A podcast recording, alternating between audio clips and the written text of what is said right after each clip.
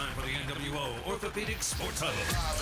From the Frickers Studios. On Classic Hits 96.7 WBBI. On ESPN 1430 AM. And at 105.7 FM WFOB. The Sports Huddle is brought to you by NWO Orthopedics, Frickers, Warner Automotive, by Blanchard Valley Health System, Roto-Rooter, Bigby Coffee, by Northwestern Water and Sewer District, Wilson Tire, Grit, by MJ Brown Construction Company, Premier Bank, Campus Poly, by Financial Design Insurance Agency, Snyder's Flooring Outlet, Ohio Automotive Supply, Seneca Millwork, Five Star Maintenance, and by The Ruppy Corporation. And now, let's go live to Lance and Matt from the Fricker Studios for the NWO Orthopedic Sports Huddle. Welcome on into this edition of the NWO Orthopedics Sports Huddle here from the Fricker Studios on ESPN 1430 AM.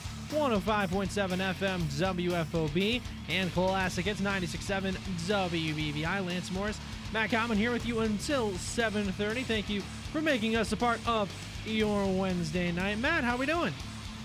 Playoffs, baby. I'm doing great. Oh, man.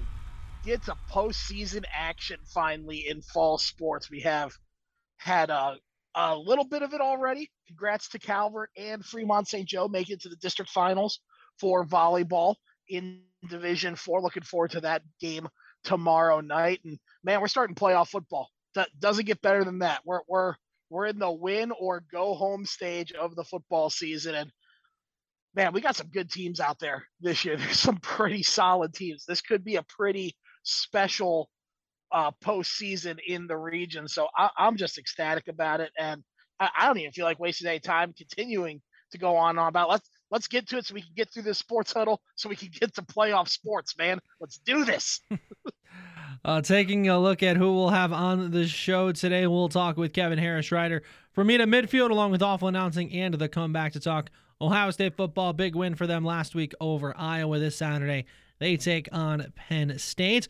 We'll talk with Stefan Adams, Findlay High School's head football coach, coming off a win against Lima Senior. They'll open up the playoffs and take on Perrysburg in a little rematch of one of their earlier games. And we'll talk with Hopewell Loudon head football coach Brian Colatruglio. The Chieftains coming off a win against Gibsonburg. They will open up the playoffs with Seneca East in the first round. A good old MAL rivalry matchup from back in the day. But this is the NWO Orthopedics Sports Huddle here from the Frickers Studios. We are not at the Frickers in Findlay, but stop in for their daily specials. Monday, boneless frickin' chicken wings day. Tuesday, frickin' chicken wings day. Today, there's sirloin steak dinner. Thursday, frickin' chicken chunks. Kids eat free all day, every day at Frickers. Pick up from the carryout window, dine in, or get delivery through DoorDash. All those specials, though, are dine in only. Download the Frickers app. Find them online at frickers.com. And yes, Matt, as you alluded to, we have more volleyball action coming on Thursday when we have coverage of the district finals matchup. Calvert takes on Fremont St. Joe. You can hear Matt Kalman and I live for that one from Fremont Ross tomorrow night. It'll all get started around 6 o'clock. We'll have that on Classic Hits 96.7. And don't miss our coverage of the first round of the playoffs in high school football on Friday night. That'll all get started with the NWO Orthopedics Psych Up Show from the Fricker Studios. Bart Wilson, Reese Lane, and get you ready for all the action for the first round of the postseason in high school football. They will go live at 6 o'clock. On WFB, we'll have coverage of a battle in Seneca County. Hopewell Loudon playing host to Seneca East. John Conlon, Tom Grind have that one for you Friday on WFOB. On Classic Hits, we'll have coverage over the Arlington Red Devils. They bring in Delphus St. John's in the first round. Matt Common and I will have that one for you Friday on Classic Hits 96.7. Then after the games, we'll go back to the Fricker Studios for the NWO Orthopedics Scoreboard Show. Bart Wilson, Reese Land, and recap all the action for the first round of the high school football postseason. You can hear that on Friday night once those games have started to wrap up. But with that, we'll step aside for a quick timeout. When we come back, we'll talk with Kevin Harrish, writer from Meet at Midfield, along with Awful Announcing and The Comeback. You're on the NWO Orthopedics Sports Huddle from the Frickers Studios on Classic Hits 96.7 WBVI and ESPN 1430 AM 105.7 FM WFOB. Everyday values are at only one place, Frickers. Monday, boneless frickin' chicken wings. Tuesday, traditional frickin' chicken wings. Wednesday is all about that steak. Thursday, frickin' chicken chunks. Frickers, where kids 10 and under eat free every day. Remember draft beer specials, everyday values, and kids eat free every day. The home for money-saving value is the home for fun, food, sports, and spirits, Frickers. Hey Hardin County, Allen County, and Putnam County residents. NWO now can serve your local orthopedic and physical therapy needs a bit closer to home. We are now located in Bluffton at 132 Guru Street, right across from Bluffton Hospital. We provide the same great standard that NWO always offers, and we are now accepting patients wanting to be seen in our Bluffton office. Take your orthopedic and physical therapy needs to NWO. There's only one place to go, NWO. Hi, this is Dawn from the Classic Hits Morning Show, and I've just heard that not all roofs are created equal. Is that true? That is true, Dawn. It's solely dependent on the people installing it. Hi, folks. This is Matt from MJ Brown Roofing Construction Company in Tiffin, Ohio. We're a family-owned company that's been in business since 1936. We're a full-service roofing contractor that have been working on both residential and commercial roofs. So no matter what type of roof you want, we have the expertise and the crews needed to install and maintain your roof for years to come. Call 419-447-5864 for a free, no-obligation inspection and quote today. Are you looking for a job with a great company? The Ropey Corporation has several positions available. They have general labor positions with a starting pay of $18.84 an hour with a raise after 90 days. These are full-time positions that work second shift from 2 p.m. until 10 p.m. There's also an opening for a CDL Class A truck driver. To apply, go to ropey.com and find career opportunities under the company tab. Come work for one of Northwest Ohio's best companies, privately held and family-driven. Welcome back on into this edition of the NWO Orthopedics Sports Huddle from the Frickers Studios on ESPN 1430 AM, 105.7 FM, WFOB, and Classic Hits 96.7 WBVI. Lance Morris, Matt Kalman here with you tonight. The Ohio State Buckeyes get the win in decisive fashion over Iowa. Saturday, they will take on Penn State. You can, of course, listen to Buckeye football all season long on WFOB. We are now pleased to be joined by Kevin Harrish, writer for Meet at Midfield, along with Awful Announcing and The Comeback here in the Frickers Zoom room. Kevin, how you doing? I'm doing pretty good. How about you guys? Oh, we're doing good. Thank you. Thank you once again for taking the time to talk with us. And we, again, go back to how it was prior to Ohio State having a bye. They do exactly what they need to do in a runaway win against Iowa. What were some of your big takeaways? Yeah, I mean, obviously this one was a little bit of a slow start. I mean, I think in the entire first half, Ohio State only had like 3.5 yards per play or 3.1 yards per play. So it was kind of like a tale of two halves. The first half was like super frustrating on offense. And then the second half was, well, they finished the game with 54 points. So I think this was really, in my opinion, the first real test for this Ohio State offense. And frankly, like, there's no team that Ohio State could possibly play that's going to have a secondary as good as this secondary that it played against Iowa. So the fact that they just like went out and scored, I mean, I guess it was 47 points offensively against what I believe is probably the best secondary in the country. Certainly the best secondary that they have a realistic chance of playing either the rest of the season or in the college football playoff. So the fact that they were able to put 47 points on this secondary kind of really tells you all you need to know about this Ohio State offense. And outside of that, I mean, it's really hard to praise the team for playing well against Iowa's offense, but I mean, I think Ohio State finished with 6 turnovers. And anytime you have 6 turnovers in a game, you're doing something right, no matter who you're playing. You could be playing a high school team, and getting 6 turnovers is still impressive. Yeah, and Kevin, I guess you kind of touched on a little bit, because I do look at that first half, and sure, first half final score being 26-10, not too shabby. That's still a pretty decent first half of action for most teams, but this isn't most teams. It's Ohio State. Do you see any team besides potentially the team that which we do not speak of on this particular program? Do you see any of them being able to hold their own against Ohio State with what Iowa was able to do? Do you feel Iowa may have exposed Ohio State a little bit with maybe some of their deficiencies, if there are any, or was this just matchup nirvana for Iowa, that this great secondary got a little bit of a slow start against Ohio State? I think it was a few things. First, I think Illinois is probably the best defense in the Big Ten, top to bottom. I think that Iowa's defense probably matches up a little better against Ohio State's, because Iowa's strength is their secondary, while Illinois' strength is certainly its front seven.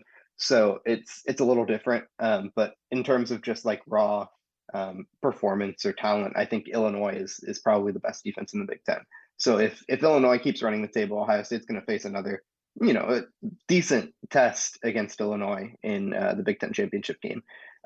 But, you know, I think in terms of what Iowa did, it was just confusing to Ohio State more than anything, and they weren't really prepared for it. And it sounds really weird, but like Ryan Day and C.J. Stroud both kind of said this.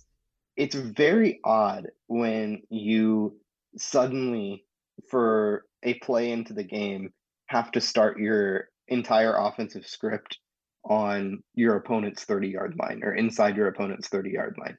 And it sounds like really like a weird thing to complain about, like, oh, you started too close to your opponent's end zone. But when you're playing the best red zone defense in the Big Ten, and you start your first drive after kind of having a script, because Ohio State really likes to script out their first 10-ish plays just to kind of get like a rhythm going. And you don't really expect that to happen inside your own 30-yard line. So they looked a little disjointed, especially on that first play or that first series. You know, that definitely comes into play. In a lot of ways, I think Iowa's offense was so bad that it actually like surprised Ohio State. The other thing that was kind of at play there was against Michigan, Iowa really played Ohio State and Michigan completely different than you would expect them to. Against Michigan, they really like dropped a lot of guys in coverage and, you know, let individual one-on-one battles on the line determine the line of scrimmage and how that played out. And that's kind of counterintuitive and not what you would expect a team to do against Michigan. You would expect that team to load the box and really take away the run and stuff like that. But that's really not what they did. And I think that surprised Michigan.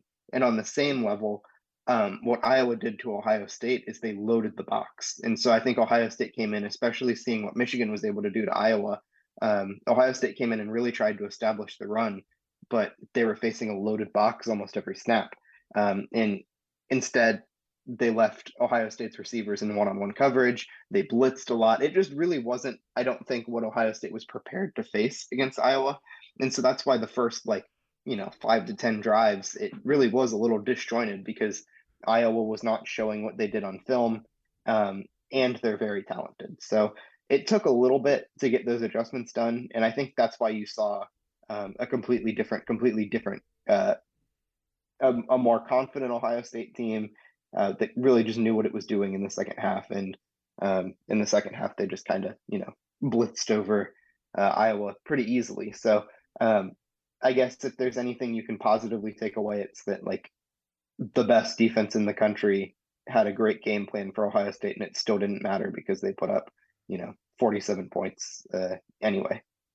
This is the NWO Orthopedics Sports Huddle from the Frickers Studios. Lance Morris, Matt Kalman here talking with Kevin Harrish, writer from Meet at Midfield, Awful Announcing, and The Comeback here in the Frickers Zoom room. C.J. Stroud, another good game, 20 for 30 with just under 300 yards and a touchdown. Did have that interception. What did you think of the overall performance we saw from Stroud? Yeah, it was a good game. You know, I think like when you're used to watching him put up 300, 400 yards and, you know, like 6 touchdowns every week, it's very bizarre that this was one of like his less great performances on the week or on the season. But, you know, it was a solid performance, especially the way that he kind of rebounded and was able to, you know, throw all over that team in the second half. But it was, you know, it was what you kind of have come to expect from him. He did have that one pick, but it was just miscommunication from Emeka Egbuka and C.J. Stroud. I think that Stroud wanted him to turn a little sooner, and Emeka Egbuka, in my opinion, was doing what he's kind of taught to do.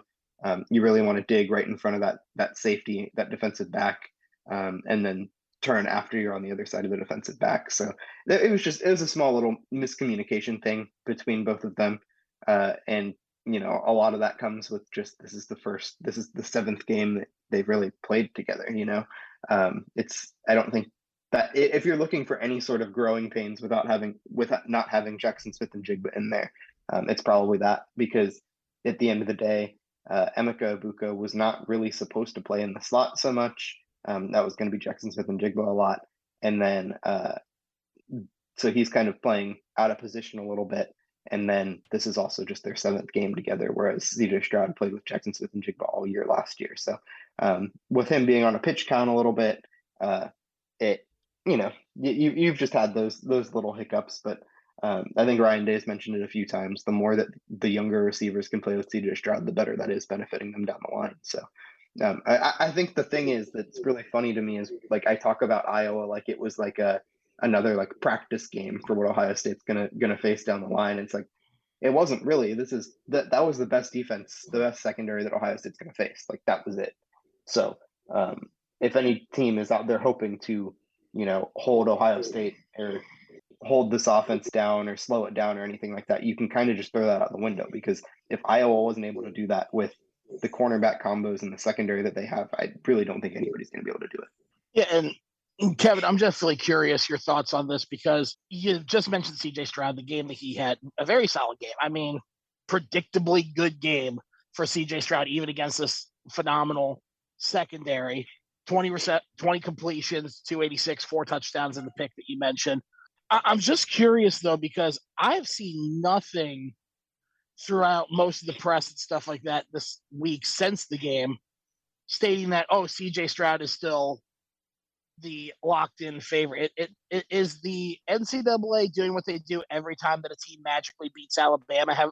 Should we just assume that Hendon Hooker is the Heisman Trophy winner at this stage? Because it seems like now the media is actually turning negatively on C.J. Stroud, even when he's putting in performances like this. Yeah, I don't know. I think it's one of those things where they're just getting kind of bored of C.J. Stroud clearly being the best quarterback in the country.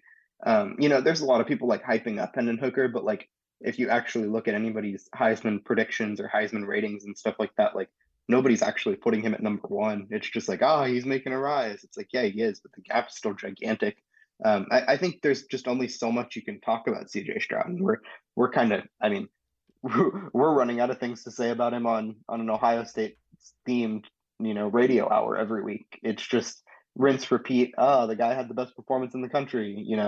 It sucks for him, but like, it's just kind of like, that's the way that it is. Like he's so good that it's almost boring. So I think if anything, people at this point are waiting for Ohio State to kind of like play some of their better opponents. And that's obviously going to come this week when you have a top 15 matchup between Ohio State and Penn State, in their minds, at least. I think that people are waiting to see, and like, because that's the criticism of Ohio State generally is anytime anybody says anything nice about Ohio State on Twitter or anything like that, all of the comments are like, but who have they played?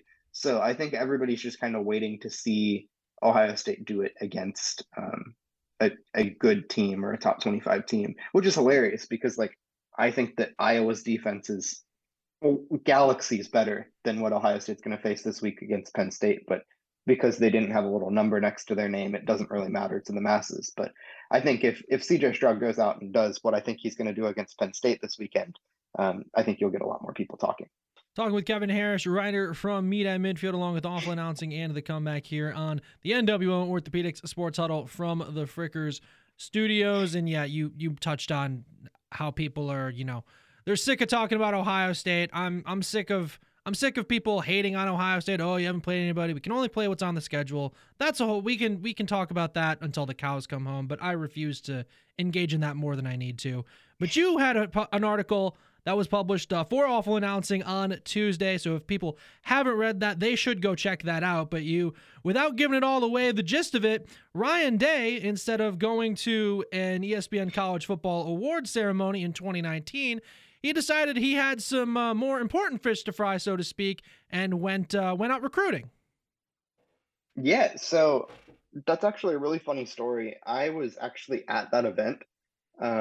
And I was kind of confused why Ryan Day wasn't there, because if I remember correctly, he was actually nominated for a Coach of the Year award too. So I don't think it was as simple as just like he wasn't there to support his players or something like that.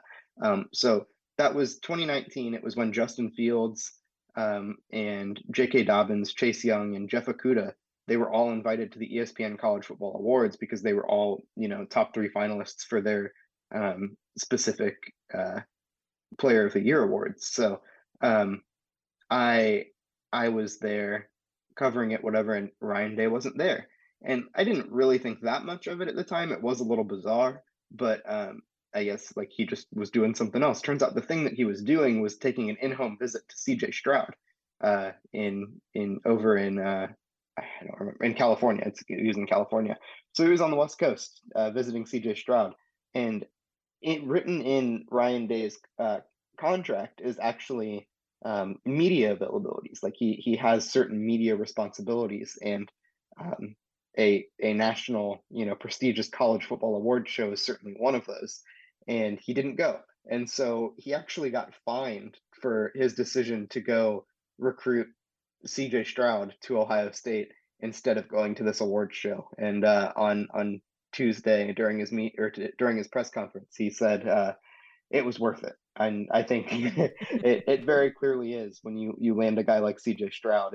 And I know maybe a lot of people don't follow recruiting or really follow how that whole process went. But Ohio State actually had a commitment from Jack Miller at that time, who now has transferred out.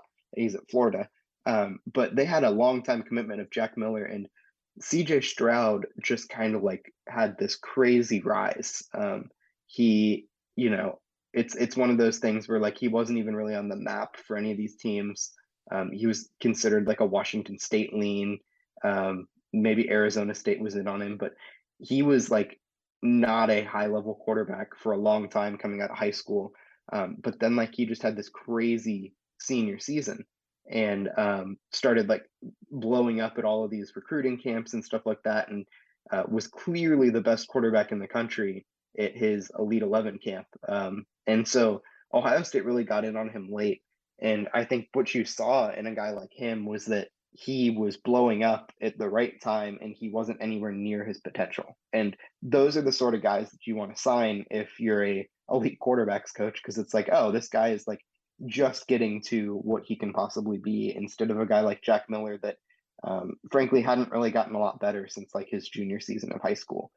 You see that a lot with quarterbacks that are the best in the country when they're a freshman or a sophomore, but they don't really get a whole lot better. They don't develop, they kind of plateau. But with C.J. Stroud, he was just a late rising guy, and everybody in the country wanted him on their team.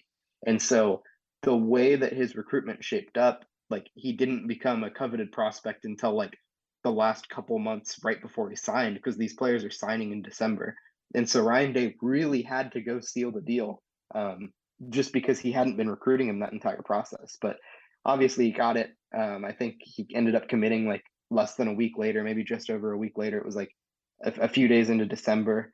And, it turned out to be worth it, because I think anybody would take whatever size that fine is for the way that C.J. Stroud is playing right now, and has a chance to, get Ryan Day another invite to that award show that he missed out on last time. Yeah, I was gonna say that is just money well spent at that point to get someone like C.J. Stroud. Now we keep talking about C.J. Stroud. I think you hit the nail on the head, though. He is honestly kind of boring to talk about because he just is so good all the time.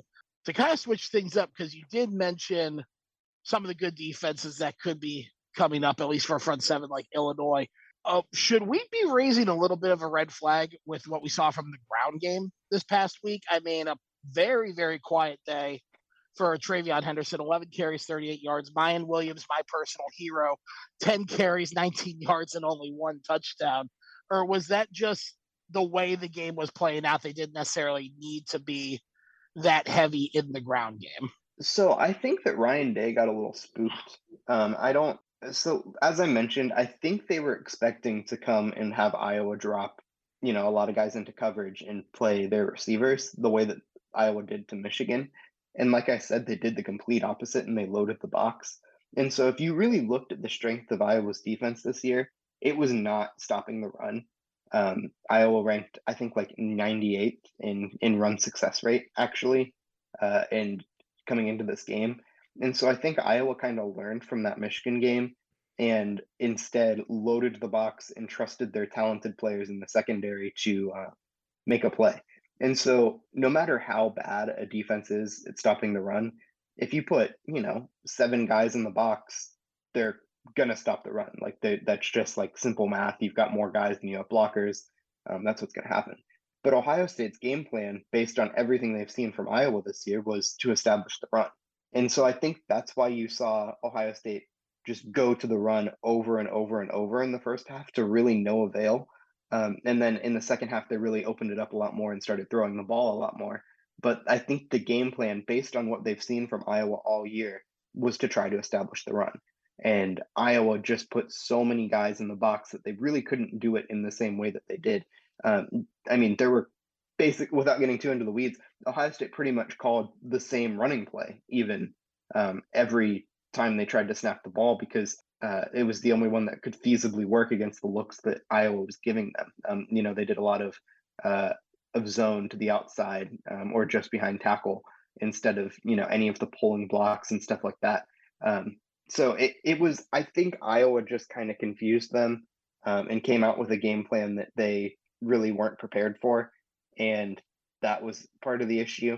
I don't think it has anything to do with the talent. I don't think it has anything to do with the offensive line or anything like that. It's just like, no matter what anybody tells you, if somebody puts seven guys in the box, it's really difficult to run the football. So if there's anything to complain about, it's not even necessarily that the running game didn't get going. It's that Ohio State didn't switch to throwing the ball against this Iowa secondary soon enough. I think that's the only real criticism you could have about Ohio State from this game. But, you know, hats off to Iowa. That was an excellent way to really play to their strengths. It seems counterintuitive that a team with such a strong secondary would actually, you know, limit their secondary players on the field. But that's kind of exactly what they did. And it really worked for the first half of the game, and probably would have worked against an offense that was one-dimensional, more like Michigan or Penn State or something like that. With that, we'll step aside for a quick timeout. We'll come back. We'll continue our talk with Kevin Harrish here on the NWO Orthopedics Sports Huddle from the Frickers Studios on ESPN 1430 AM, 105.7 FM, WFOB, and Classic Hits 96.7 WBVI. Think you can't qualify for a car loan because of your past credit, bankruptcy, divorce, even repossessions and charge-offs? Well, think again and turn the corner to Warner.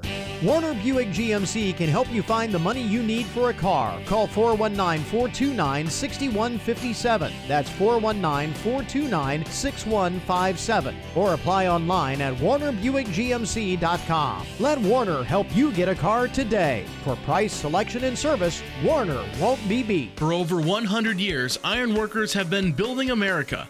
Do you have what it takes to be an iron worker? Do you like to work with your hands?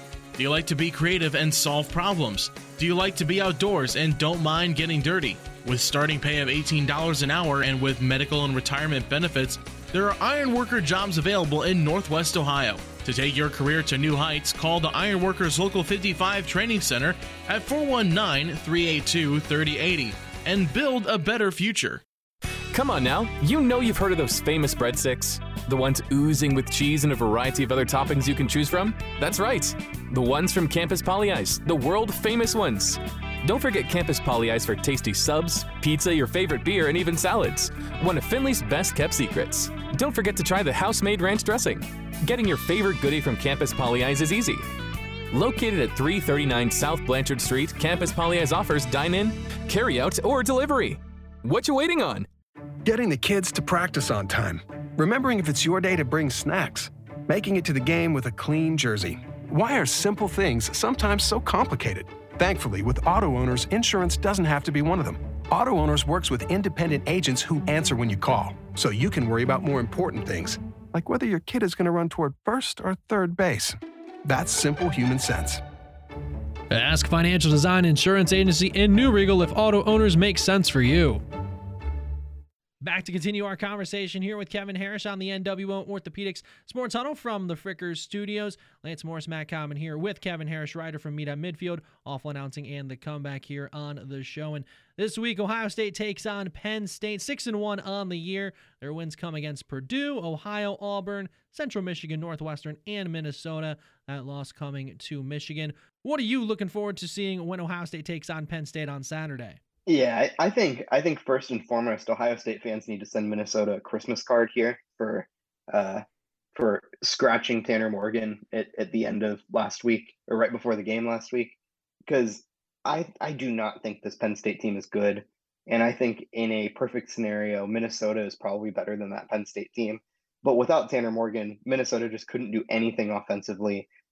They couldn't match scoring, and it just got out of hand. So I think this is like the perfect scenario for Ohio State to look like Penn State is a world beater of a football team.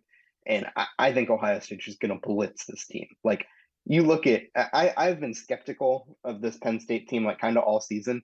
Granted, I was also skeptical of Michigan, but like, if you look at the ways that they were winning these games, it hasn't been particularly dominant. Like, they had that win against Auburn, but I think Auburn's kind of bad too. But I mean, 4 points against Purdue. They only scored 17 points on Northwestern, won that game by 10 points.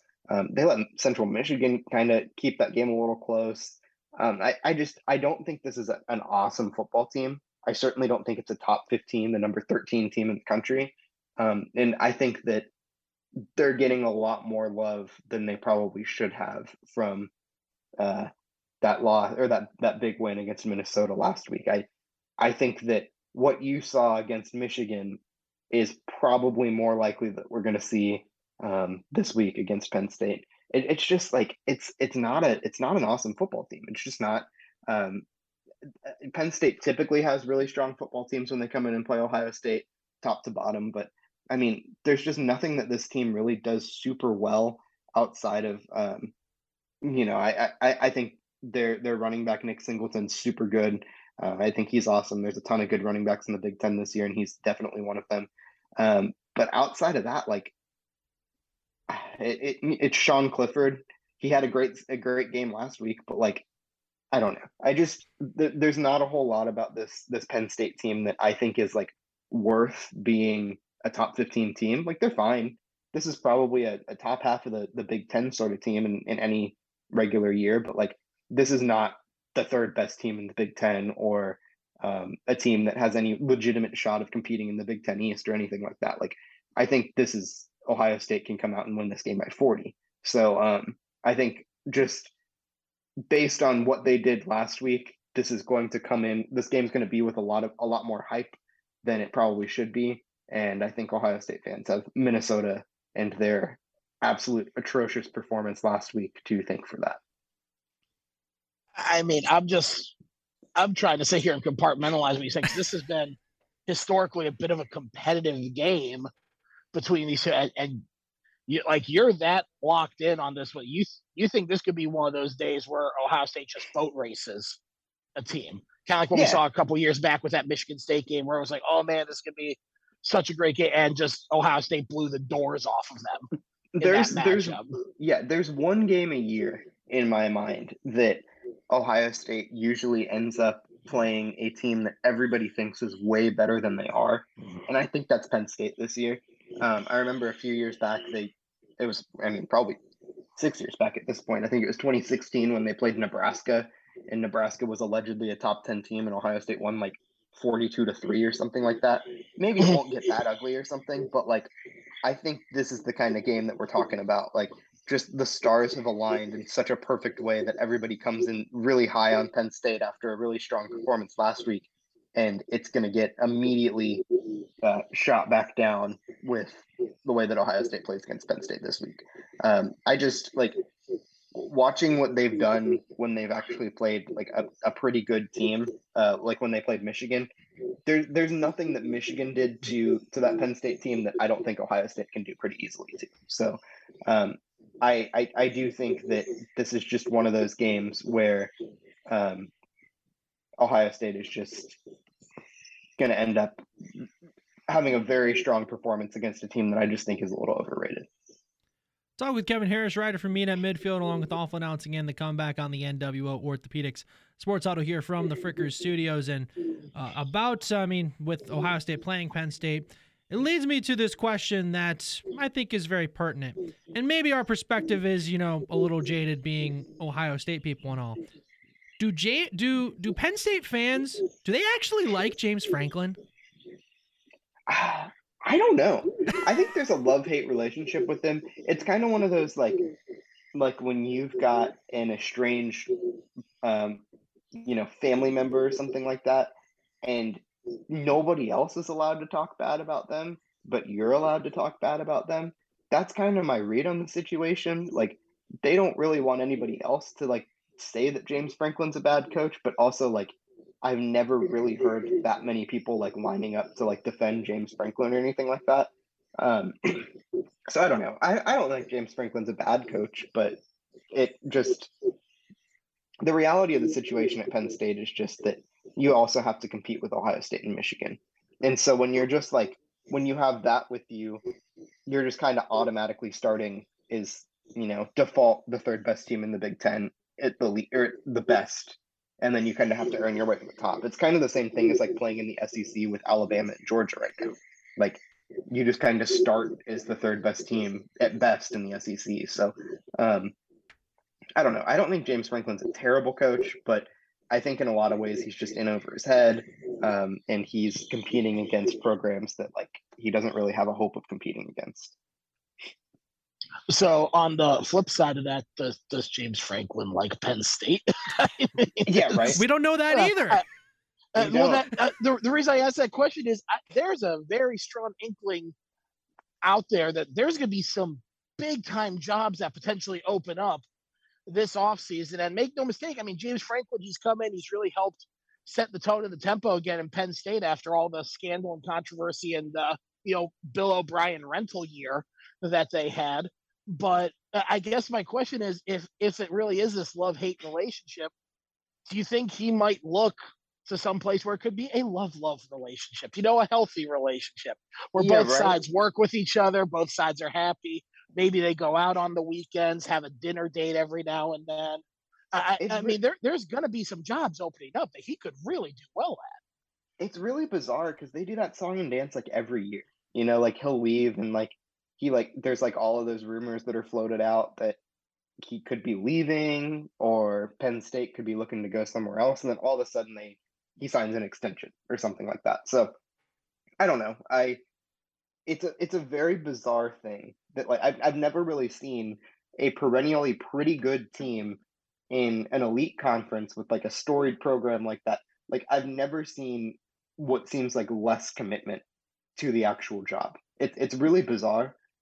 Just like for how long he's been there, how much success he's really had there, how much that fans like claim to like him. And by all accounts, everything seems to be like going well. His players love him, like that sort of thing. He recruits well.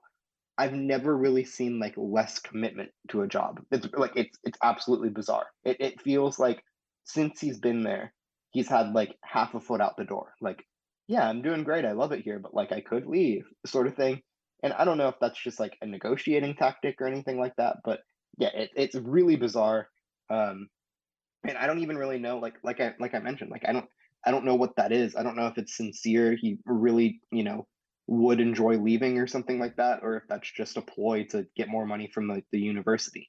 Only he knows that. So it's really hard for me to even say like, oh yeah, this guy's definitely going to look for another job. If he, like, for all I know, he could love it there. He just uses that as his ploy to get more money. I don't know.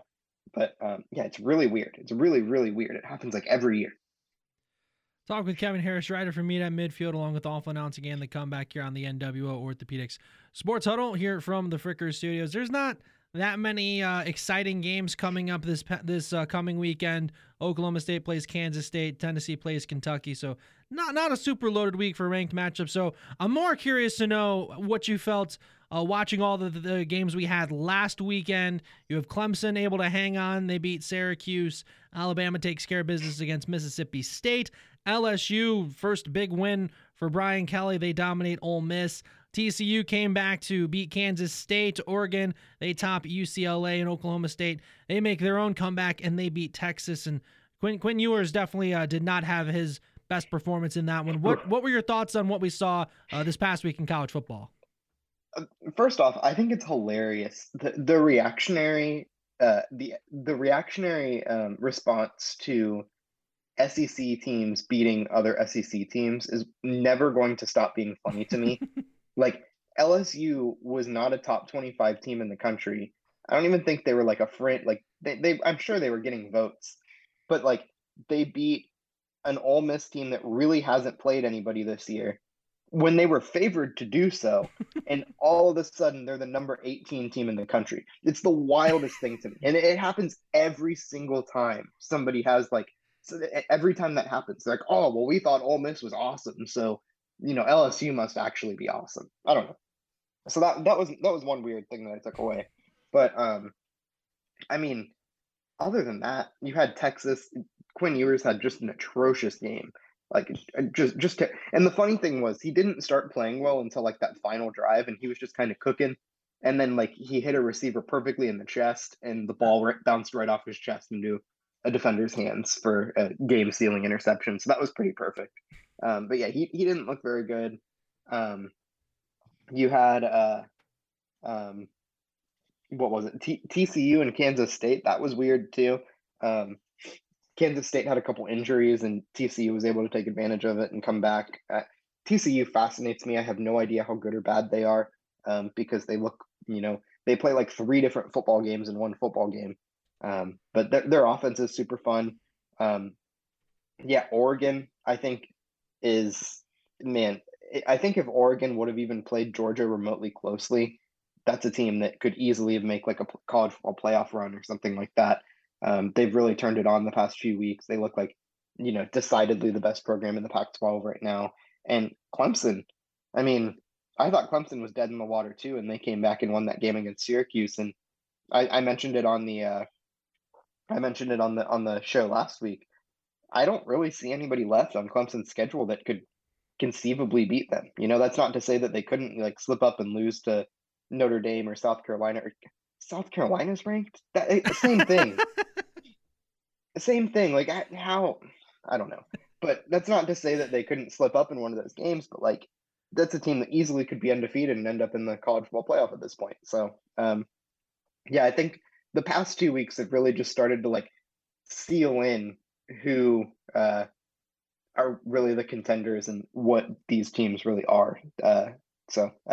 It's been a fun few weeks. We might not get that this week. There aren't really that many ranked matchups, as you alluded to, or, you know, even really competitive games, because Alabama's going to beat LSU, and they'll probably end up only being 25 next week instead of number 18 or whatever. But yeah, there's just not a whole lot going on this week. But yeah, in general, it's been a really good past couple weeks in college football. I'm just enjoying your reaction to South Carolina being number 25. That was just perfect, because like I was just talking about how there's these random SEC teams that like slip into the top 25 due to absolutely no fault of their own. South Carolina's 5-2. I guess like their only losses have come to Georgia and to Arkansas, but like what have they done to? They beat a terrible Texas A&M team by 6 points. Like, come on. What are we doing here? And they're going to stay that way too, because they play Missouri, Vanderbilt, and Florida, and all of those teams are bad. So this team's going to end up as a top 15 team playing Tennessee. What? This is terrible. It's just how it goes. Like they're going to end up as a top 15 team, and people are going to be hyping up this matchup as they're going into playing Tennessee, and then Tennessee's going to beat them by 40, and people are going to say, "Oh, the Volunteers are for real." So should I let you know that Kentucky is still ranked 19th as well? Yeah, I don't hate Kentucky. Kentucky's like, I don't know. Their offense is fun. And like my thing is like I do like South Carolina too. They're a fun team. They just like, what have they done to be the number 25 team in the country above like some teams that it just I don't understand. I don't understand. It doesn't make any sense. I guess beating an atrocious Texas A&M team is what gets you ranked these days. And then we're going to have the same conversation about how Ohio State hasn't played somebody, and you're making South Carolina ranked number 25 for beating Texas A&M. Just, it doesn't make any sense. On that note, this has been Kevin Harrish, writer from Meet at Midfield, along with Awful Announcing and The Comeback. We follow you on Twitter at KevinHarrishKevin. Thank you once again for taking the time to talk with us. We'll catch up next week. Thanks, guys. With that, we'll step aside for a quick timeout. When we come back, we'll talk with Findlay High School's head football coach, Stefan Adams, here on the NWO Orthopedics Sports Huddle from the Frickers Studios on Classic. It's 96.7 WBVI and ESPN 1430 AM 105.7 FM WFOB. Great news, Fostoria. The new watershed near the corner of 4th and Findlay Streets is now open. This watershed offers another convenient location in the southwest corner of town to purchase pure water. You can also use the watershed off of Plaza Drive. Both watersheds are open 24/7 every day of the year. So grab your quarters and your containers and head to the closest watershed near you. For more info, go to nwwsd.org. Seneca Millwork is now hiring. They have third shift general labor positions available with a starting pay of $17.51 an hour with a 25-cent shift differential for the third shift. Seneca Millwork offers medical, vision, dental, life insurance, and a 401k contribution. Apply online at SenecaMillwork.com or apply online through Indeed. Come work at Seneca Millwork, located at 300 Court Place in Fostoria and part of the Ropey Holding Company family. Welcome to Bigby Coffee, your home away from home that picks you up and leaves you in a better mood than when you arrived. No matter who you are, we know we'll have a drink for you, and her, and him. You see, here at Bigby, we can customize our drinks for each person, dairy or no dairy, coffee or no coffee. We've got you covered, hot, iced, or frozen. Bigby Coffee is one of a kind, just like you. With locations on Tiffin Avenue and Trenton Avenue in Findlay to serve you. Roto-Rooter is always the first name you think of when you have problems with your sewer system or any other household drains. Tim Munger and Roto-Rooter will thoroughly clean your sewer system, sink, shower drains, and toilets. The Mungers have been serving the Fostoria and Seneca County area for over 65 years. Give Tim Munger a call at 419-435-3360. That's 419-435-3360 for all of your drain cleaning needs. And away go troubles down the drain. Back we are here on this edition of the NWO Orthopedics Sports Auto here from the Frickers Studios on ESPN 1430 AM, 105.7 FM WFOB, and Classic Hits 96.7 WBVI. Lance Morris, Matt Kalman here with you tonight. The Findlay Trojans coming off a big win to end the regular season with the win over Lima Senior. They will be in the playoffs. They find themselves in a rematch with a team they played earlier this season in Perrysburg. We're now pleased to be joined here by Findlay High School's head football coach, Stefan Adams, here in the Frickers Zoom room. Coach, how you doing? I'm good, man. Thanks for having me as always. Yeah, of course. Thank you again for taking the time to talk with us. And another big win for your guys out in Lima last Friday night. What were the good and bad you saw from your team last week? Yeah, no, I think overall, you know, with what we had to adjust and do offensively, you know, Ryan, we actually did not play Ryan in that game, and we went to kind of a wildcat offense with Dallas De La Cruz as our kind of quarterback, and it was quite the experiment. But our guys adapted, they adjusted, they played well, and you know, we're able to come out on top. I think defensively, getting a shutout, anytime you do that, that's it's huge. Not let any points on the board. So big hats off to our defense. We set out to create chaos and make it a very uncomfortable night for their you know, quarterback and their offensive line, and we did just that. So just really proud of our guys' effort. I would say, you know, with the bad, I would say really for the most part for us, I think we were fairly clean as far as the game goes. And if anything I can harp on, it could be something very small, and that would be, you know, our kickoff coverage. But that was just more so guys, some guys just learning little small details that go along with coverage. So other than that, I was very happy we got the win. We set out to get the win and put ourselves in the best spot to be possible seed for the playoffs, and it worked out for us. Well, first, Coach, let me just say thank you for beating Lima Senior. Really can't stress that enough. I think I speak on behalf of Lance when I say that anytime a Lima team gets taken care of with the amount of times we've frozen to death covering postseason football down there, yep, we support it. We immediately endorse it. Yep, but obviously not playing Ryan out there. You mentioned the Wildcat setup. How do you feel that went? Do you feel that could be a new wrinkle for the offense going forward in the postseason? Because obviously 32-0, it definitely seemed to work. Yeah, no, I think it's something to have in the pocket, right? It's something that we have that we kind of were able to add to the arsenal. You know, obviously, you know, as we game plan and put things together, you know, we'll kind of find out where it fits and so forth. But I think it was definitely nice to have. And I think, you know, overall, it really, you know, allowed us to come up with being a little more creative and add some flexibility to our offense overall. So definitely something that we have in the pocket in the arsenal that we can always pull out. This is the NWO Orthopedics Sports Huddle from the Frickers Studios here on Classic Hits 96.7 WBVI, ESPN 1430 AM, 105.7 FM, WFOB. Lance Morris, Matt Kalman here with Findlay High School's head football coach, Stefan Adams. You mentioned it with Ryan holding him out essentially as a precautionary measure. What can you say about how he was feeling last week in leading up to not playing, and then how he's been looking and getting ready for possibly getting back on the field this week? Yeah, no, he was good. He was ready to go. I mean, he went out, warmed up, looked pretty good, felt good, was spinning the ball around, and, was confident. Just as we kind of went through it all, we were confident in the game plan that we had and, wanted to hold him back. So I think he was fine. He felt good and looked good, and there were no setbacks. We just didn't want to, we felt good about what we had in place against them because it was something new, something they haven't necessarily seen before.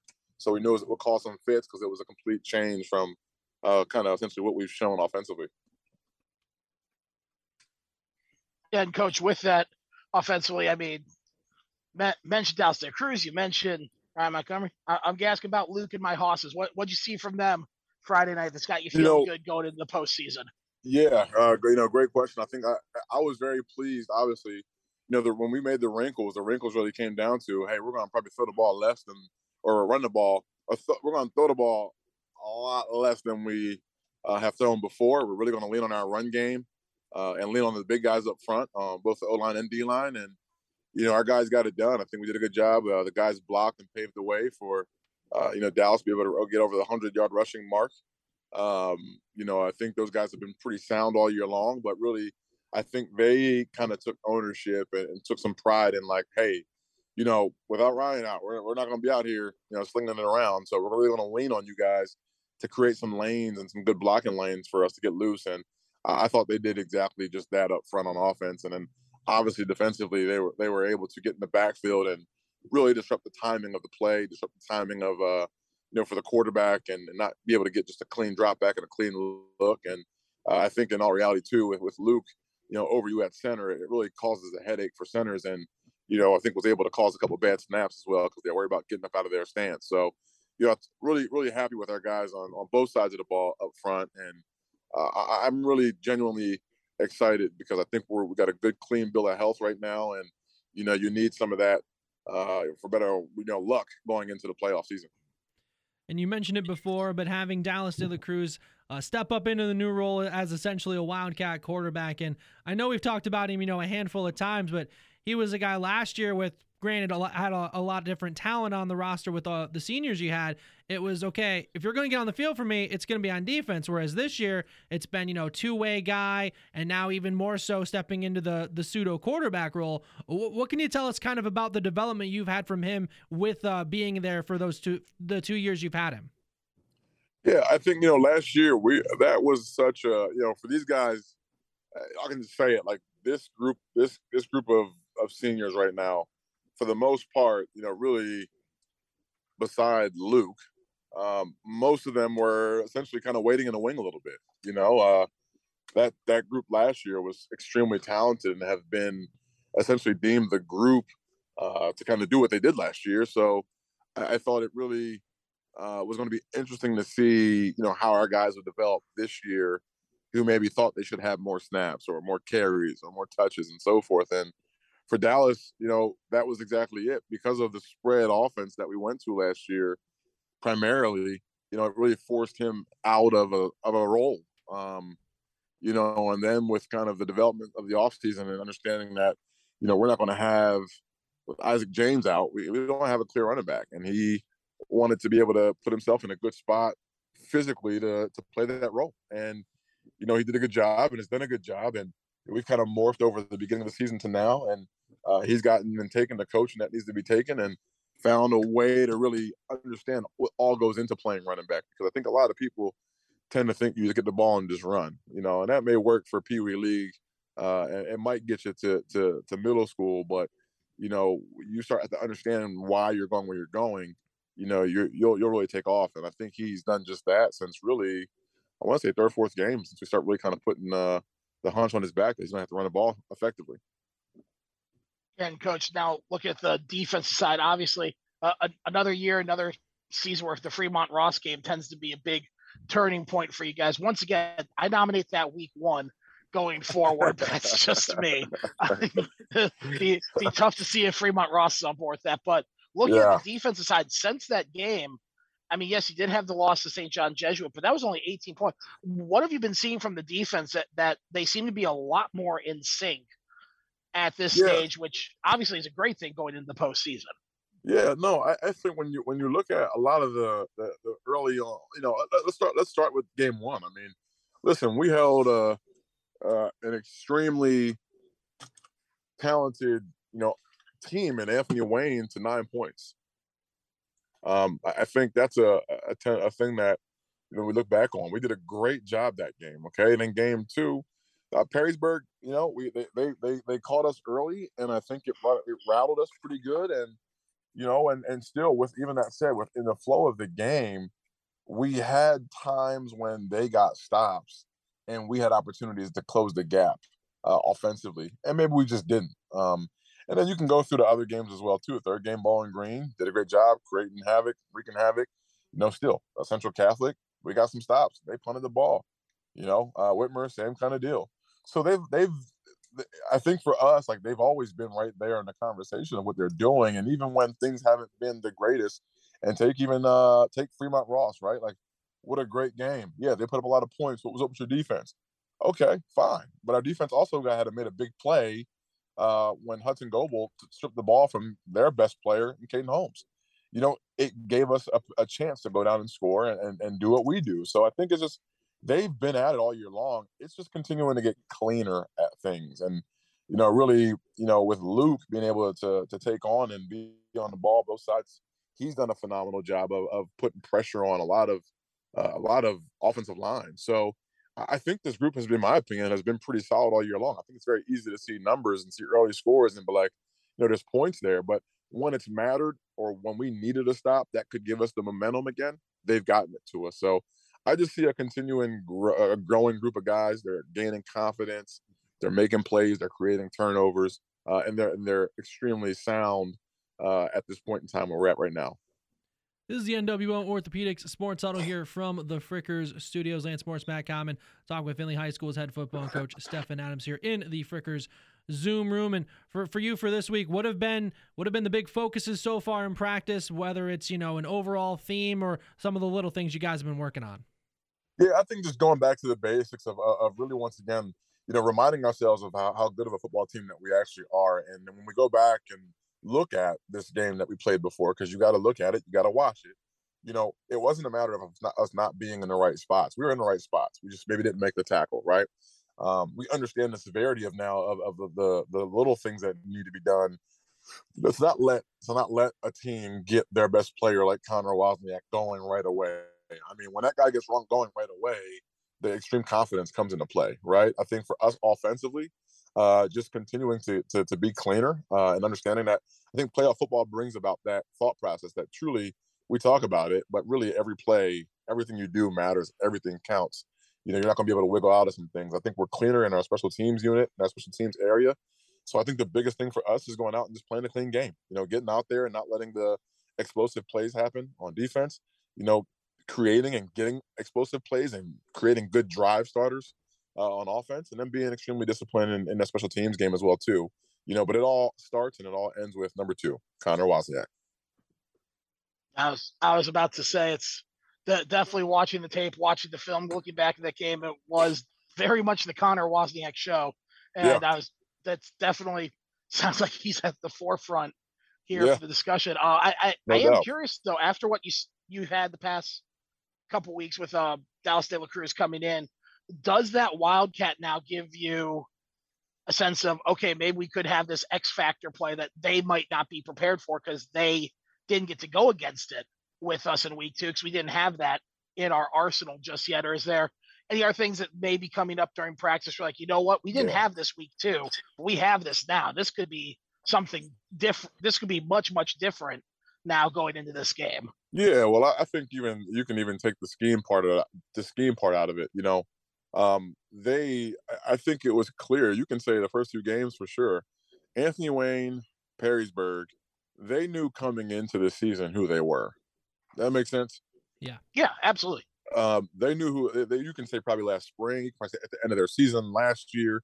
Like, they knew who they were coming into this season. They have veteran leaders, they have veteran star players, guys that were going to be seniors, and so forth. So I don't think there was a mystery about who they were going to be. So they were extremely confident in who they were game one and game two. And I think that's what you saw from them. All right. So look at us when we were coming in with guys who have had over, 18 or higher started varsity games in their career. That's basically almost 3 seasons for some of our guys with the COVID year, right? Like, these guys have started in very pivotal games as sophomores, juniors, and seniors. So for us last year, it was a scheme thing for us to figure out for the kids, and we figured it out. We got it right. Where this year, we were a young team coming in this year. I don't care how you slice it. Yes, we have Luke Montgomery. We have Ryan. Ryan's a 16-year-old kid, So I think for us looking at it, it was like they were extremely confident in what they had going on when they played us, and rightfully so with what they had. I think we're at that point now where we're extremely confident in who we are and our strengths. And we're able to hang our hat on them now as a unit, as a team. So I think take away scheme out of it. I think we're just a different team at this point in time than we were the second game of the year.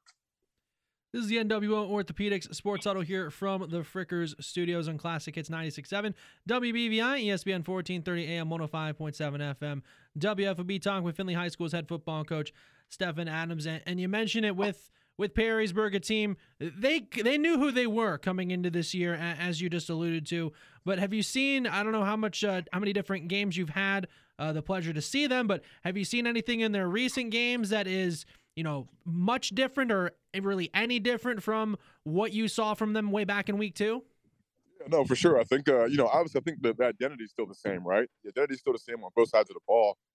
I think what you see is, as any offense or defense, you take what you have, your basic structure in, and you start to stack on it, right? So it might be, we run this one play, and when we line up, we run it just like this. Okay, well, might add a wrinkle on it, like a motion, or maybe a dummy motion, or a different formation. So I think the structure is still there. I think they have what they are. They are who they are. They're extremely confident in who they are. But it's just more of the wrinkles that kind of create eye candy for you and create illusions for you. And Coach, you know me, I'm always curious what the message has been to the team, but I'm also curious what the message has been to the coaching staff, because you've touched on just the growth and development from this team as a whole this year. You even alluded, a younger team as is obviously the case for this year's squad. What's been the message to the coaching staff this week for some of these guys that this may be, first taste of like big time playoff action football? Yeah, it's been pretty simple. I mean, it's our job as coaches to create confidence for kids.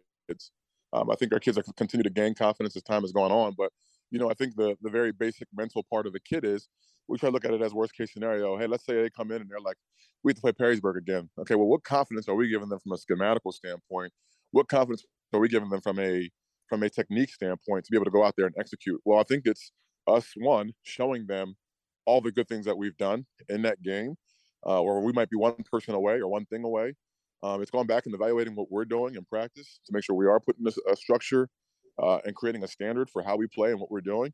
And I think overall, just once again, digging into who we are truly and making sure that we're able to get our guys in the best position to make plays. And I think they've done a very, very good job, really, from the moment we kind of had an idea we're going to play Perrysburg to now. And you talk about, different atmospheres, and obviously it'll be a little different atmosphere when you play up there this Friday night as opposed to when you played them way back in August. But how much do you think that the success of last year's playoff team, the fact you guys made that little bit of a run, whereas Perrysburg, they won their first game, didn't play their second game, so they didn't have quite the extended run you guys were able to have. How much do you think that experience could help your team on Friday? Well, I would think for them, I think they feel pretty confident in the experience that they had last year, where I think for us, we have been there, we've seen it. Now we just got to go out there and prove to ourselves that we're worthy of what we're doing and where we're going to be. So I think it's just reminding them about what playoff football is actually all about, how much tighter things are, how much less room there is for error. And I think we've kind of really stressed that. I mean, this week's we're not out here reinventing the wheel or recreating something completely catastrophically different, but our kids do feel like it's a playoff practice week. That makes sense? Yeah. you know, so I think it's just preparing them to, for what it's going to feel like, and understand that there's going to be a loud crowd. To Perrysburg's credit, you know, they do a phenomenal job as far as spirit's concerned, as far as attendance goes. They're going to be loud. They're going to be raucous. They're going to be into it, right? We got to be so locked in that that stuff doesn't even matter or bother us.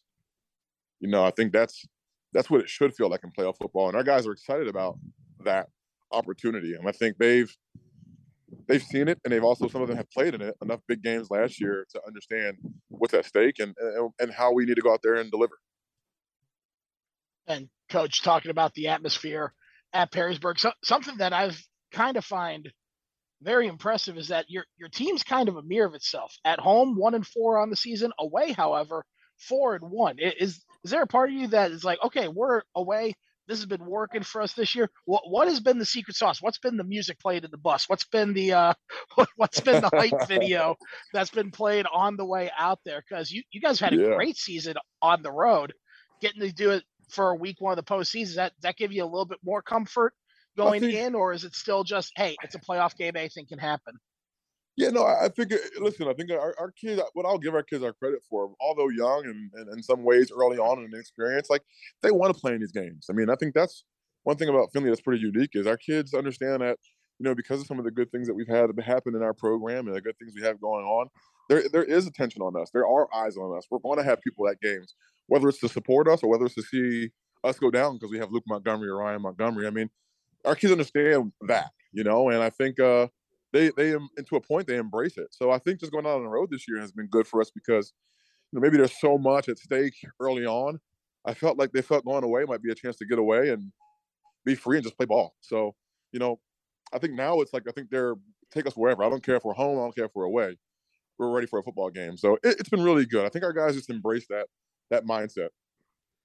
This has been Findlay High School's head football coach, Stefan Adams. Coach, thank you once again for taking the time to talk with us. Good luck on Friday against Perrysburg. Thanks, guys. I appreciate it. Appreciate your time as always. Go Trojans. With that, we'll step aside for a quick timeout. When we come back, we'll talk with Hopewell Loudon head football coach Brian Colatruglio here on the NWO Orthopedics Sports Huddle from the Frickers Studios on Classic. It's 96.7 WBVI and ESPN 1430 AM, 105.7 FM, WFOB. Hey Hardin County, Allen County, and Putnam County residents. NWO now can serve your local orthopedic and physical therapy needs a bit closer to home. We are now located in Bluffton at 132 Guru Street, right across from Bluffton Hospital. We provide the same great standard that NWO always offers, and we are now accepting patients wanting to be seen in our Bluffton office. Take your orthopedic and physical therapy needs to NWO. There's only one place to go, NWO. Everyday values are at only one place, Frickers. Monday, boneless frickin' chicken wings. Tuesday, traditional frickin' chicken wings. Wednesday is all about that steak. Thursday, frickin' chicken chunks. Frickers, where kids 10 and under eat free every day. Remember draft beer specials, everyday values, and kids eat free every day. The home for money-saving value is the home for fun, food, sports, and spirits, Frickers. Grit. The word is defined as having courage or strength of character. My name is Mitch Gardner, and I am the owner of Grit. We are a personalized health and fitness organization that will help you find the strength and courage to become the best version of you. Let my staff at Grit encourage you to get healthy in the right way. It's time to take charge of your health, for yourself, your family, and your future. Grit is located behind Ace Hardware and Bodyworks 24-Hour Fitness of Tiffin. Or reach out via email at gritt.training@gmail.com. Need new tires or tire service? Then Wilson Tire Company has you covered. Offering 15 brands of tires and providing 24-hour roadside assistance, Wilson Tire Company can get the job done. In business for over half a century, Wilson Tire Company has 3 convenient locations: Tiffin, Upper Sandusky, and Kenton. Wilson Tire Company offers mobile services, especially for commercial and farm applications. Check them out on the web for contact information or simply set an appointment from the comfort of your couch. Wilson Tire Company, a trusted partner for all your tire needs. Welcome back on into this edition of the NWO Orthopedics Sports Auto here from the Frickers Studios on ESPN 1430 AM, 105.7 FM, WFOB, and Classic Hits 96.7 WBVI. Lance Morris, Matt Kalman here with you until 7:30. The Hopewell Loudon Chieftains finished the regular season 8-2, finished tied for the 5th spot in Division 6 Region 22, and will play Seneca East in the first round of the playoffs. You can hear that matchup on Friday night on ESPN 1430 AM, 105.7 105.7 FM WFOB and online through WFOB.com. Right now, please be joined by Hopewell Loudon head football coach Brian Colatruglio here in the Frickers Zoom room. Coach, how you doing? Great. Thanks for having me. Yeah, thank you again for taking the time to talk with us. And you've been at this a while, second stint at Hopewell Loudon, but with 2020, that season, obviously, that was all different kinds of weird. 2021 things start to get back to normal. Was this off season where it finally felt, quote unquote, actually back to normal? Yeah, I think so. You know, there really weren't any restrictions on what we were able to do, and you know, just being able to be around our kids all the time and in our normal routine, and you know, practice and playing, everything pretty much, you know, the way that we were used to. So no, it's definitely getting back to. You know, there's a lot of things that'll probably never go back or change, but you know, overall, you know, things were about as normal as they could be.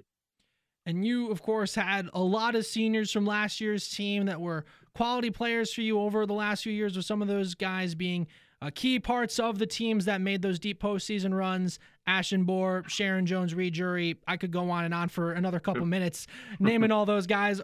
How do you even look to replace what some of those guys gave you? Because those are some of the guys, I mean, just alone what Sharon did in track, I mean, unbelievable. How do you look to even replace what those guys gave you?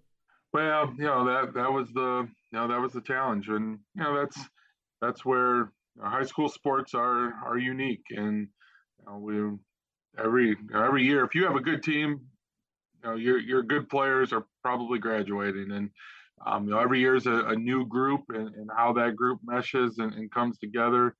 That's part of the fun and the challenge of high school sports. You know, we don't get to sign free agents or recruit our teams, or you know, we have to piece together every single year the guys that we have, and you know, this year has been a lot of fun doing that.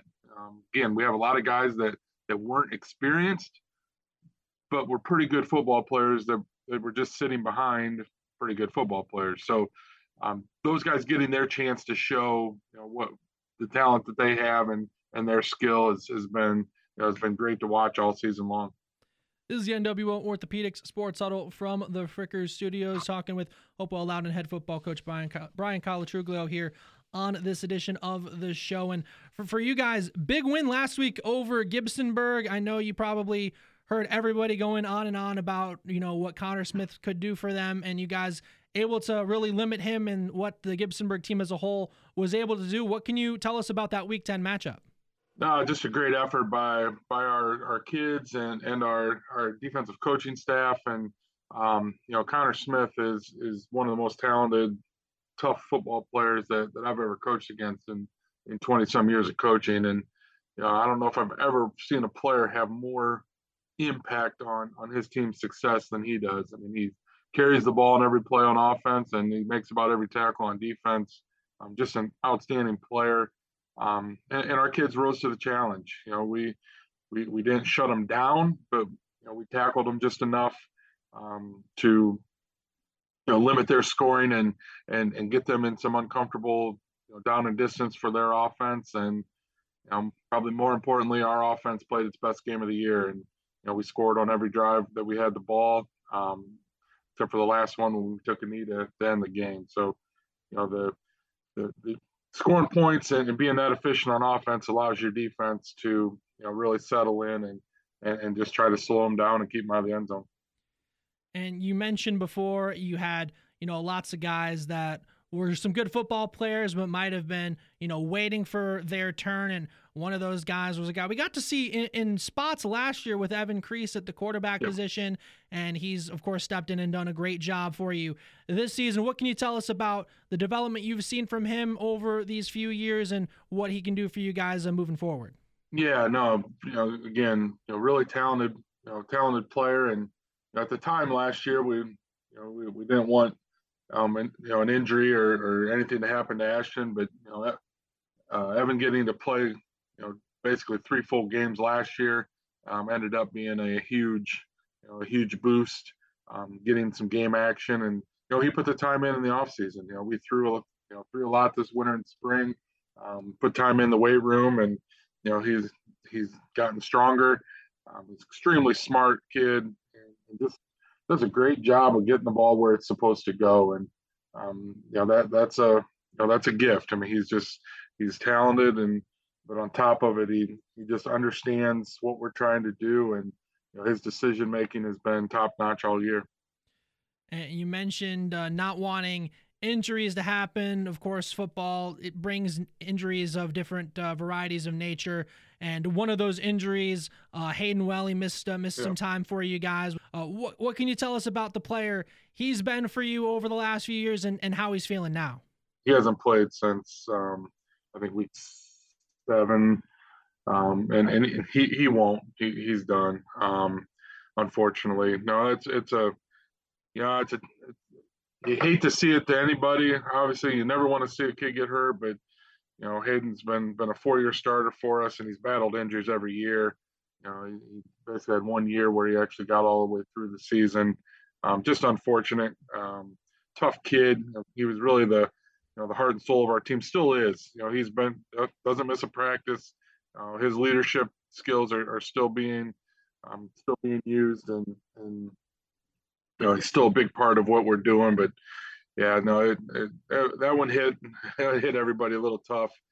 You just hate to see a kid that's put so much into it not be able to complete his senior year. But we've had some guys step up around him and kind of rallying around him, and it's been great to see that as well.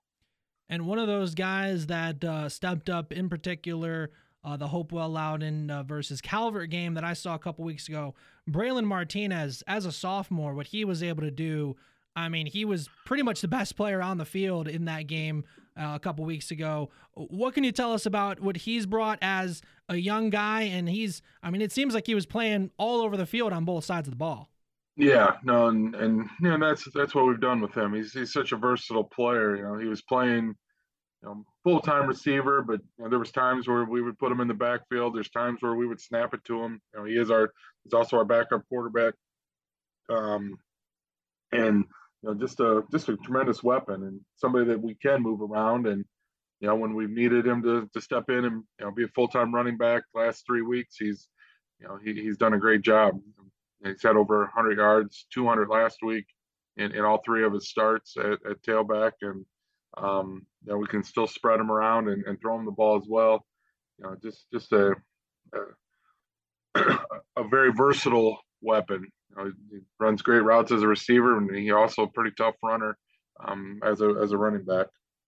Talking with Hopewell Loudon head football coach Brian Colatruglio here on the NWO Orthopedics Sports Huddle from the Frickers Studios on Classic. It's 96.7 WBVI, ESPN 1430 AM, 105.7 FM, WFOB here in the Frickers Zoom room. And I know you won't have to play everybody, but you do take an overview of the region you guys are in as you guys jump from Division 7 to Division 6, a very good region you, of course, hope to work through with 3 undefeated teams at the top of the region, including Cary, who you saw earlier this year. But lots of teams really across the board that have made, sorts of runs over the last few years. Columbus Grove, Colonel Crawford, Patrick Henry, a handful of those teams. What can you say about, how your region is kind of from the top to the bottom on some of these teams that you will play and could possibly play moving forward?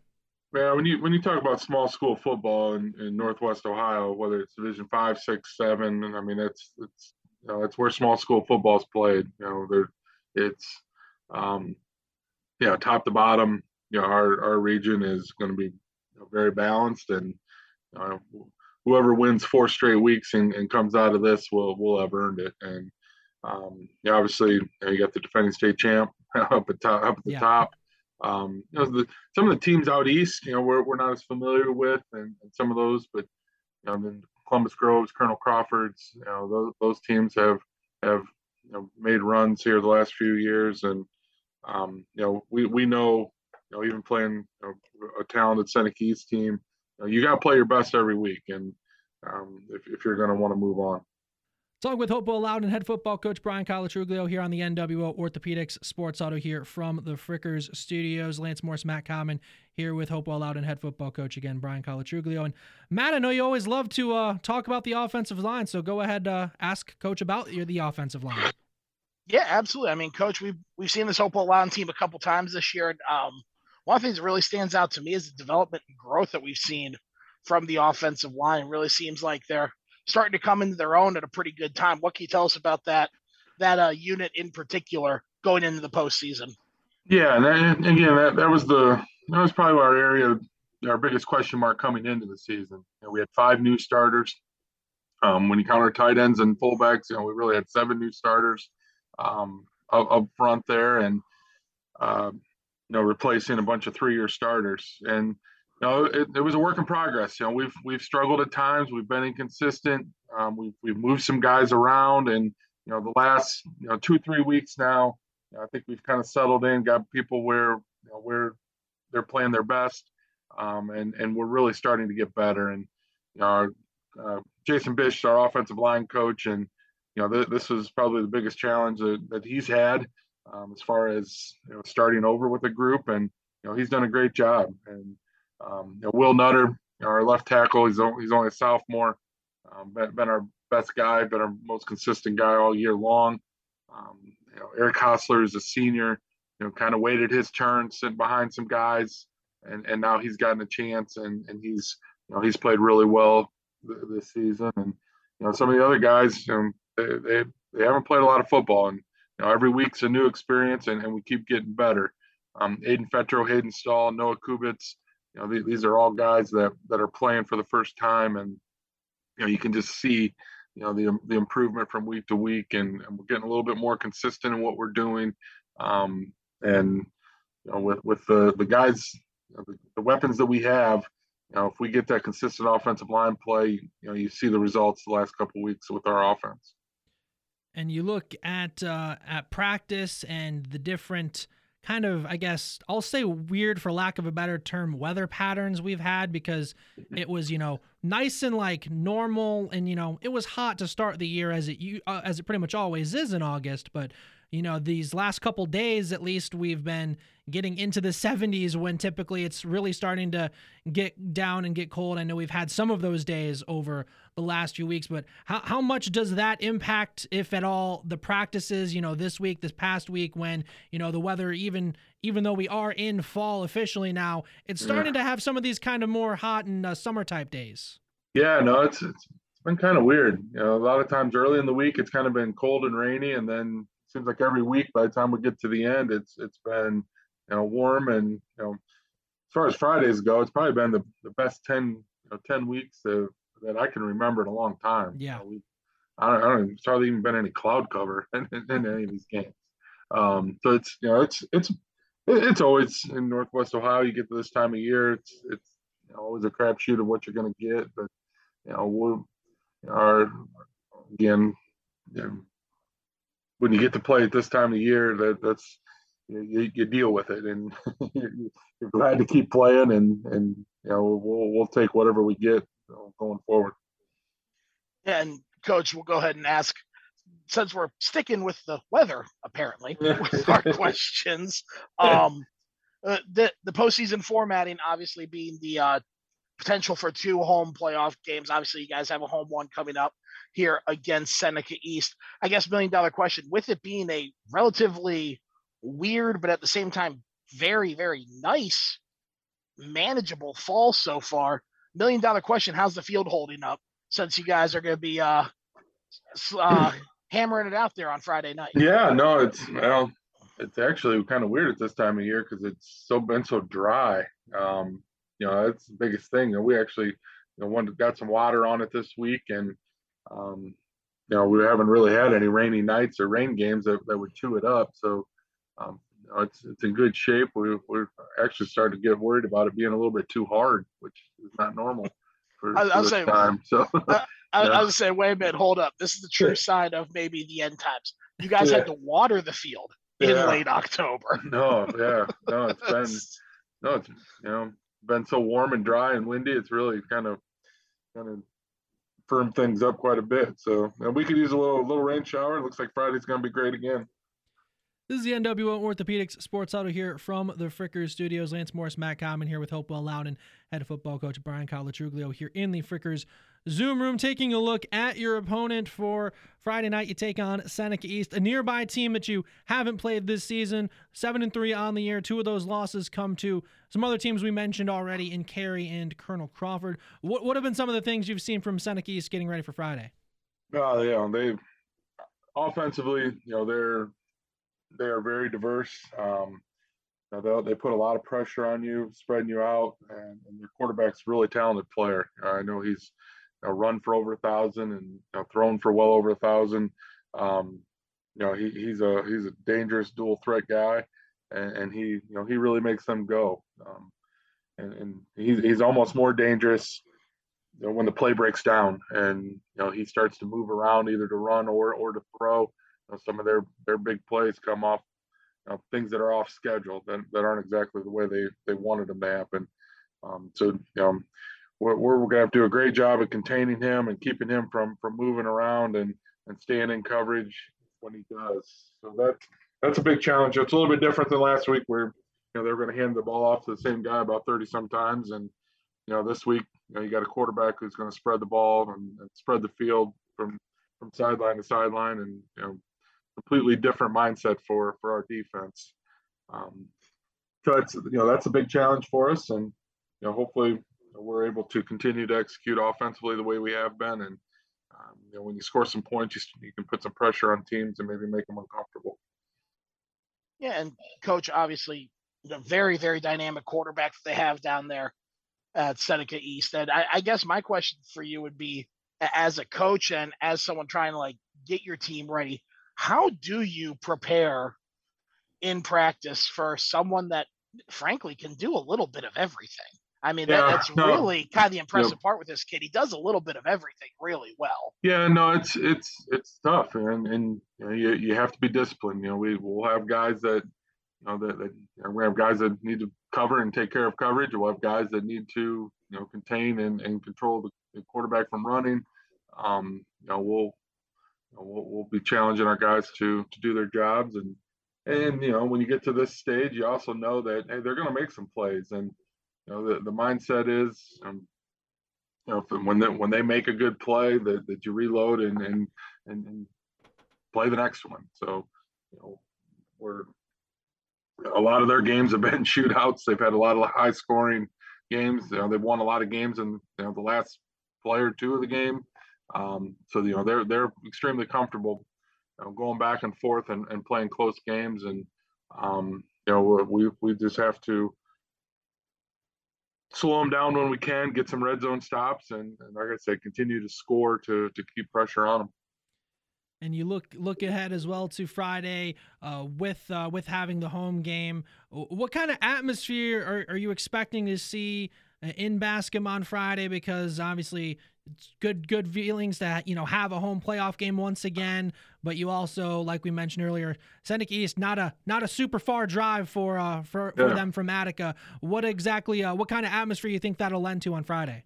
No, I think it's gonna be pretty cool. Just again, we're our region is kind of spread out, so there's some matchups where there's some teams going some good distances. So for us to to get a another Seneca County school to come over here, an old MAL rival, we played them for a lot of years. Our kids don't remember that, but I know both coaching staffs remember those games and that rivalry. And I think both schools have great support anyway. So I look for it to be a great matchup. I'm glad we're back on Friday nights. Last year we played week one on Saturday night, and it was raining, and Ohio State was playing Penn State, so we had one of our worst crowds of the year last year for a playoff game. I'm excited that Friday night, a couple Seneca County schools are getting together, and should be a great atmosphere for our kids to play in. I mean, Coach, I was going to ask something silly about the gentleman that lives next to the field, if he's going to have his bonfire going, if you guys have spoken to him about the victory bonfire that he seems to have every week. But no, you name dropped the MAL, so I got to be an old curmudgeon as well and talk about how I remember the MAL. Yeah. And I'll ask you from a coaching perspective. I know every game obviously has importance, has significance. Postseason, they all have major significance. For you as a coach and for someone who does remember those MAL rivalries. Is there anything just a little bit more that it is an old MAL? Like those old rivalries tend to not go away. They just seem to become only a once every couple seasons kind of thing. No, and it's fun. You know, we have a lot of guys on our coaching staff that, you know, we know the guys on their coaching staff. We scrimmage every year. So it's, you know, and you know, it's the first time we've actually competed in a game. I think somebody said 2013 was maybe the last time we played. So, yeah, being very familiar with each other, but yet not actually having competed in an actual game. And then you amp it up even with a playoff game. And, you know, we've really been emphasizing to our kids that, you know, the difference between, you know, the playoff game and the regular season game, you know, when you lose, you know, you don't get to play another week, and, you know, there's no next week unless you find a way to win the game. And we're having a fun, you know, a great time playing football. I love being around this team. This team loves being together, and, you know, we're going to fight like crazy to be able to do it another week. And he is going to have the bonfire, right? I mean, I would assume, yeah. Okay. We usually like to end with, you know, what's the message to your team, but it's like you just kind of hit on with it being the playoffs kind of speaks for itself. Absolutely. Yeah. Nope. The sense of urgency, you know, is just got to be a little bit more, and you know, we're emphasizing that and how we prepare. You know, whether it's, you know, studying scouting reports, watching film, you know, attention to detail in practice. It all has to be just a little bit more urgent. And because again, you don't want to look back and say, man, I wish I'd have done this or done that. And after you get beat, you want to do everything you possibly can, play your absolute best, and then you can live with the results either way. This has been Hopewell Loudon head football coach Brian Colatruglio. Coach, thank you once again for taking the time to talk with us. Good luck on Friday against Seneca East. Awesome, man. Thanks, guys. I appreciate it. With that, we'll step aside for a quick timeout. We'll be back shortly with more here on the NWO Orthopedics Sports Huddle from the Frickers Studios on Classic Hits 96.7 WBVI and ESPN 1430 AM 105.7 FM WFOB. Back we are here on the NWO Orthopedics Sports Huddle here from the Frickers Studios on ESPN 1430 AM 105.7 FM WFOB. Classic Hits 96.7 WBVI. Lance Morris, Matt Kalman here with you. Big thanks to Kevin Harrish from Meet at Midfield, along with Awful Announcing and The Comeback, joining us to talk Ohio State football. Stefan Adams, Findlay High School's head football coach, and Hopewell Loudon head football coach Brian Colatruglio for joining us on the show tonight. If you missed any part of our show or just want to hear it again, head over to WFOB.com, click on the podcast page. You can hear today's show and our interviews from past seasons as well. We are not at the Frickers in Findlay, but stop in for their daily specials. Monday, boneless frickin' chicken wings day. Tuesday, frickin' chicken wings day. Tonight, their sirloin steak dinner. Thursday, frickin' chicken chunks. Kids, of course, eat free all day, every day at Frickers. You can pick up from the carry-out window, dine in, or get delivery through DoorDash. All those daily specials, dine in only. Download the Frickers app to see more and to place an order. Find them online at frickers.com, and that'll just about do it for us tonight. But before we go, Matt, again, we've got some good coverage of volleyball on Thursday, and of course the first round of the postseason on Friday. Yeah, we do. It's gonna be a great one. If you're not tuned in, not listening, you're missing out. We're gonna have some good games. It's gonna be a really, really good week of high school sports, and yeah, just make sure that you tune in. I would have it's playoff sports. I don't know how much more advertising and hyping up you need. It's win or go home. That's all you need. So if it's going to be cold, dreary, gross, stay home, tune into us, and we'll be bringing you that postseason coverage because, man, it's going to be a great postseason this year. I got a really good feeling about it. Don't miss our coverage of high school sports over the next few days. We'll have coverage of the district finals matchup for Tiffin Calvert when they take on Fremont St. Joe. Matt and I will have that one Thursday night from Fremont Ross High School. We'll have that around 6 o'clock, all on Classic Hits 96.7. And on Friday, join us for our coverage of the opening round of the playoffs in high school football. It'll all get started at 6 o'clock with the NWO Orthopedics Psych Up Show with Bart Wilson and Reese Lannon. And on WFOB, we'll have coverage of a battle of Seneca County, Hopewell Loudon taking on Seneca East. And on Classic Hits, we'll have coverage of Arlington when they host Delphus St. John's in the first round. Matt and I will have that one Friday on Classic Hits 96.7. Then stay tuned in, of course, following the games for the NWO Orthopedics Scoreboard Show. Bart Wilson, Reese Landon, recap all the action for the first round and let you know who all won and what the playoff matchups for round two will look like once we start to have some final scores on Friday night. For my broadcast partner, Matt Kalman, this is Lance Morris signing off from the Frickers Studios for the NWO Orthopedics Sports Huddle. Stay tuned in, though, on WFOB for Cleveland Cavaliers basketball as they play host to number one pick Paolo Banchero and the Orlando Magic. We'll talk to you tomorrow night. Baby. We'll talk to you tomorrow night from Fremont and Friday night from Arlington for volleyball from Fremont on Thursday and football Friday night from Arlington. Thank you for listening. Have a great rest of your day, everybody.